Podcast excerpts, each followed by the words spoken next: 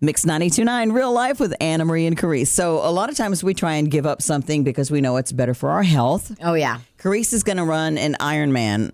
You're going to ride a bike for 4,000 miles or something. yeah, five thousand million It miles. Feels like it, right? yes, So, you've done some things to improve your health. yes. I've stopped drinking caffeine so Yes. that I don't rely on that for energy. Yes. And The diet coke that I left in the fridge multiple weeks ago, it's begging me to come drink it.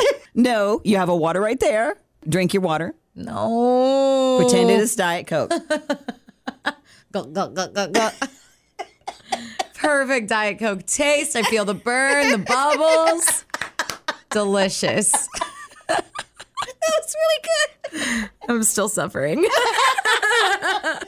Mix 929 Real Life with Anna Marie and Carice, who's doing an Ironman. I'm so proud of you. That's amazing. Thank you. I'm a little nervous. It's coming up only a few weeks away. Oh my gosh. And how how far are you riding? Biking 56 miles. Biking 56 miles. So you're doing this on a stationary bike to get your chops up, basically. Just to, yeah, just to practice. I'm a little too scared to ride outside on my own. Yes. And do you listen to music while you're biking? I try not to because you can't during the Ironman because it'd be really dangerous to ride your bike outside Right. with headphones in. You need to hear the traffic. You need to hear what's going on. You need to hear when somebody goes, heads up. Yeah, there's not any cars luckily on the road, but there are a lot of other bikers. Oh, so that would be the sound that you would hear. Yes, just a lot of other people's bikes. It's like, Oh.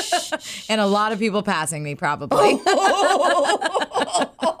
lot of people going, keep going. yes. Okay, we're rooting for you. Thank you. Go, Carice.